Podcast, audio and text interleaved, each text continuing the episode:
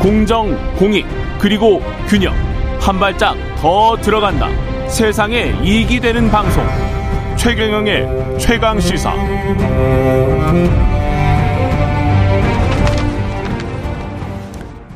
네, 인터뷰 이어가겠습니다. 방금 전에도 최재형 의원과 어, 얘기를 나눈 바 있는데 박진 외교부 장관 해임 건의안이 어제 국회에서 통과가 됐습니다.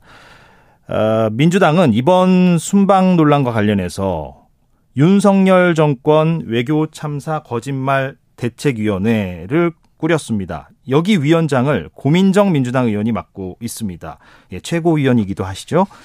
연결돼 있습니다. 아, 얘기를 좀 들어보겠습니다. 고 의원님 나와 계시죠? 네, 안녕하세요. 예, 예, 안녕하십니까.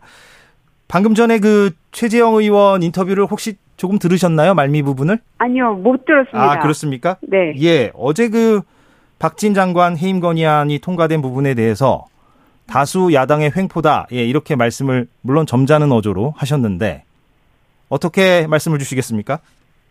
아마 국민의힘 내부에서도 상당한 분열의 목소리들이 있을 겁니다. 왜냐하면 이 사안 자체가 대통령이 진작에 사과했으면 벌써 마무리가 됐을 사안이거든요. 예. 근데 대통령과 대통령실이 이 사안을 굉장히 눈덩이처럼 불려놓아서 결국에는 장관 해임 건의안까지 치닫게 만든 거거든요. 그래서 왜 진작에 이 문제를 해결하지 않았나 하면서 아마 땅을 치고 후회하시는 분들이 굉장히 많으실 건데, 어, 지금은 어쨌든 이제 엎질러진 물이 돼버렸습니다. 그래서 이 해임 건의안에 관련해서는 지금 이제 찾을 수 있는 탈출구라면 결국 대통령께 부담이 되지 않아야 하지 않겠어요, 아무래도. 예. 그러려면 박진 장관께서 자진 사퇴하는 것밖에는 길이 없다고 저는 생각합니다. 그 박진 장관이 뭐 책임이 아예 없다는 게 아니라 그런데 일각에서 어, 박진 장관이 일부 책임이 있다 할지라도 본질적인 책임은 대통령 본인이나 혹은 대통령실의 외교안보 라인이 더 큰 책임을 지어야 하는데 박진 네. 장관에 대해서 이렇게 해임 건의를 하는 것은 조금 어, 초점에 맞지 않는 거 아니냐 이렇게 얘기하시는 분들도 있는 것 같아요. 예를 들면 정의당도 어제 뭐 해임 건의안에 참여를 하지 않았고 여기에 대해서 어떻게 답변을 주시겠습니까? 말씀하신 것처럼 이 사건의 본질은 대통령한테 있습니다. 그래서 제가 앞서서도 대통령이 사과했으면 진작에 끝났을 일이었다고 말씀을 드렸던 거고요. 예. 근데 계속해서 지금 뭐 완강하게 모든 걸 다 거부하고 있기 때문에 할 수 있는 방안을 입법부인 국회에서는 할 수밖에는 없는 겁니다. 어, 사실 말씀하신 것처럼 대통령실에 있는 안보 라인, 그 다음에 홍보 라인은 경질과 즉각적인 징계 조치가 반드시 필요합니다. 왜냐하면은 욕설도 욕설이지만 한미 한일 정상회담에 대해서 어 합의가 됐다고 얘기했지만 결국에는 이렇다 할 정상회담을 제대로 하지도 못했잖아요. 예. 근데 거기에 대해서 아무도 지금 책임지는 사람이 없는 상황입니다. 만약에 저희가 대통령실에 있는 그분들을 경질하거나 뭔가 해임을 건의하거나 이러한 조치 사항이 있었더라면 그것도 검토했을 겁니다.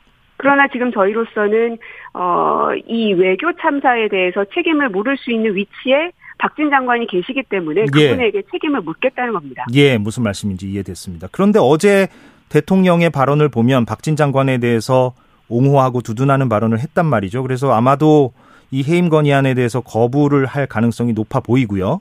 그렇게 되면은 민주당의 향후 행보, 특히 지금 위원회 위원장을 맡고 계신 그 거짓말 대책위원회, 제가 줄여서 표현을 합니다만 네. 어떻게 대응을 하실 생각이십니까?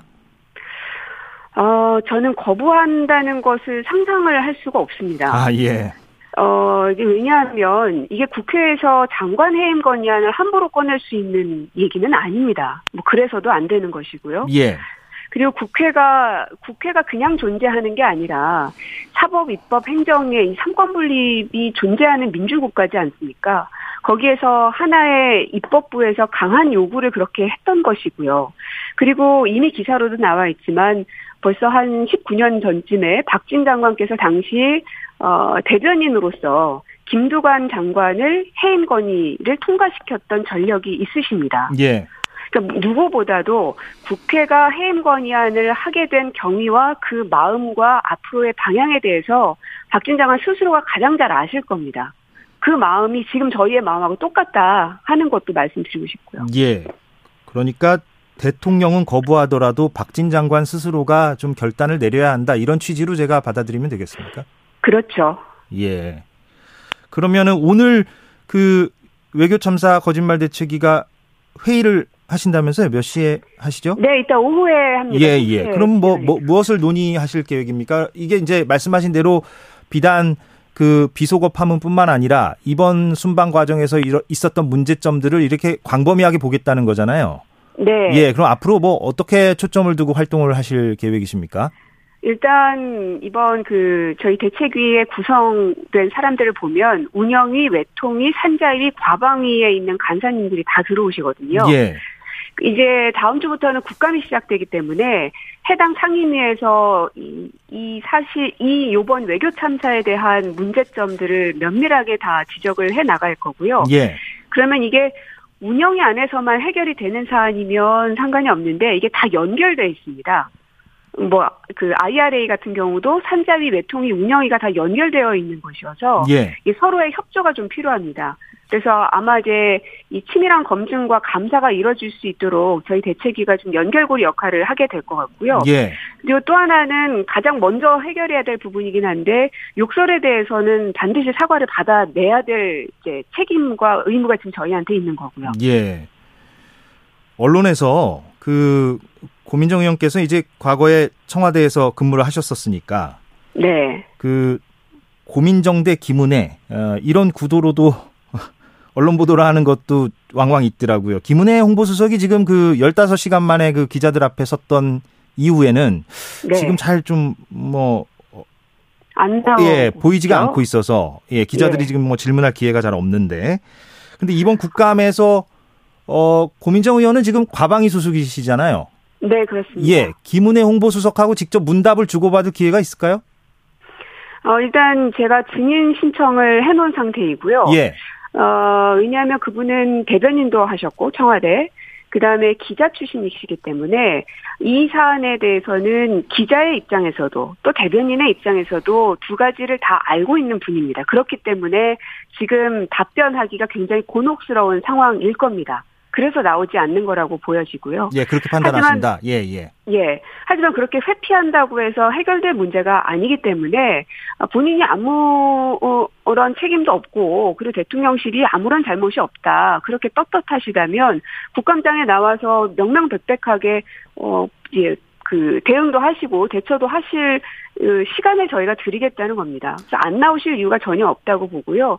이번 사건은 특히나 그 풀단의 구성과 운영 방식에 대해서 모를 리가 없으시거든요. 예. 어, 그런데 MBC가 이게 단독으로 취재를 한 게 아니라 여러 언론사를 대신해서 취재를 들어간 거잖아요. 예. 그러면 그 해당 영상은 모든 언론사가 함께 공유해야 되는 건 마땅한 의무입니다. 그래서 그 영상을 가지고 모든 언론사들이 일제히 보도를 했던 건데 지금 MBC에게만 좌표를 찍어서 공격을 국민의힘에서 하고 계시는 거거든요. 이 구조에 대해서 김은혜 수석이 과연 어떤 답변을 하실지가 전 너무너무 궁금하고요. 이런 식으로 언론을 탄압하는 것이 그분께서 갖고 계신 언론에 대한 그 관점인가, 언론관인가라는 것도 좀 묻고 싶고 그렇습니다. 예. 그래서 제가 사실은 김은혜 홍보수석이 증인으로 나오면 무슨 질문을 하고 싶으신가요? 이렇게 음. 질문을 드리려고 네. 했는데 지금 뭐 답변을 좀 주신 것 같긴 합니다만 그래도 한번 드려보겠습니다. 김은혜 홍보수석이 만약에 증인으로 나온다면 고 의원께서는 좀 어떤 질문을 좀 핵심적으로 하고 싶으십니까? 어, 첫째는 15시간을 투명하게 밝히라는 거고요. 아, 예, 예. 예, 그리고, 어, 기자 출신으로서 기자의 명예를 걸고 그 욕설 발언에 대해서 어떤 입장을 갖고 계신지 저는 본인의 입으로 좀 듣고 싶습니다. 어제 김대기 비서실장은 그 욕설 부분에 대해서도 어, 대통령이 기억이 나지 않는다, 또 불분명하다 이런 취지로 지금 얘기를 하지 않았습니까? 네. 그래서 아 이게 글쎄요.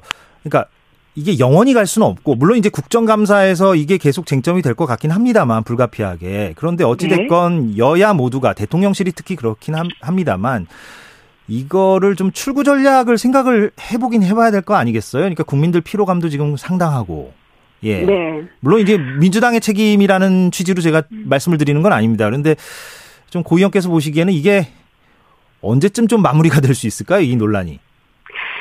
결국은 대통령한테 다 모든 게 있습니다. 이게 욕설은요, 어, 지금 여당에 있는 많은 분들께서도 이거는 사과해야 된다고 하지 않습니까? 예. 왜 안 하시는지 지금 이해를 할 수가 없는 거고, 그리고 이, 그러니까 욕설을 어쨌든 국회한테 한 거라고 대통령실에서 브리핑을 하셨잖아요. 예, 처음에 그랬죠. 그러면, 예. 예, 그러면 피해자에게 정중히 사과하는 게 맞고요. 그리고 그걸 지켜보며 부끄러웠을 국민께도 사과하는 게 맞지요. 어, 근데 지금 대통령의 마음속에는 내가 국민들한테 욕한 것도 아닌데 내가 왜 사과를 해야 되냐 하는 생각을 하고 계신다는 생각이 드는데 이게 간단합니다. 왜 술 잔뜩 마시고 길에서 멀쩡한 사람한테 행패를 부려가지고 동네가 소란스러워지면 피해자한테도 사과를 하지만 그걸 본 자식들한테도 아, 이 아비가 못난 모습 보여서 진짜 미안하다 하면서 사과하지 않습니까? 그러니까 아주 상식적인 부분을 대통령께서만 지금 모르시는 거여서 딴 세상에 살고 계신가 하는 생각마저도 드는데 예, 이 부분은 빨리 터시는 게 오히려 낫다고 보고요. 알겠습니다. 저희도 이 사람들을 만났을 때 혹은 기자들과 얘기할 때도 계속해서 이거 별로 생산성도 없는 걸 가지고 얘기하는 게 정말 시간 낭비라는 생각이 참 많이 듭니다. 한 30초 남았는데요. 고 의원님. 그래서 이제는 예, 마지막 이 질문. 한일 정상회담의 외교 참사에 대해서 어, 문제를 어, 지적해야 되고요. IRA법은 어떻게 할 것인가, 강제징용과 이 위안부 피해자 문제에 대해서는 어떤 입장을 갖고 갈 것이고, 북한의 계속된 이 미사일 도발에 대해서 어떻게 한반도 평화를 지켜갈 것인지에 대해서 답을 내놔야 되는데 지금 외교가 완전히 다 무너져 있기 때문에 알겠습니다. 국감을 통해서 답을 받겠습니다. 네. 오늘 여기서 정리하겠습니다. 민주당의 고민정 의원과 얘기 나눴습니다. 고맙습니다. 예, 고맙습니다. 예, 잠시 뒤에 3부에서 다시 이어가겠습니다.